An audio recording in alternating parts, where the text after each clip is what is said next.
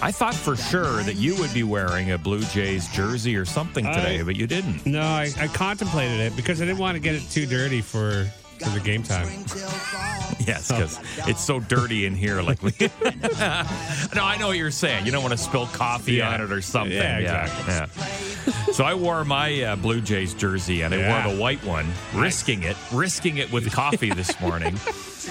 But Yeah. um, remember how we were talking about how moving forward, I said to you that when I buy any sports jersey, I'm not going to get a current player. Yeah. I'm going to make sure it's either a player that I know is going to be, you know, one of those revered players you look back at and you go, my Yeah. God, one of the best players for the Leafs or the Jays. Yeah.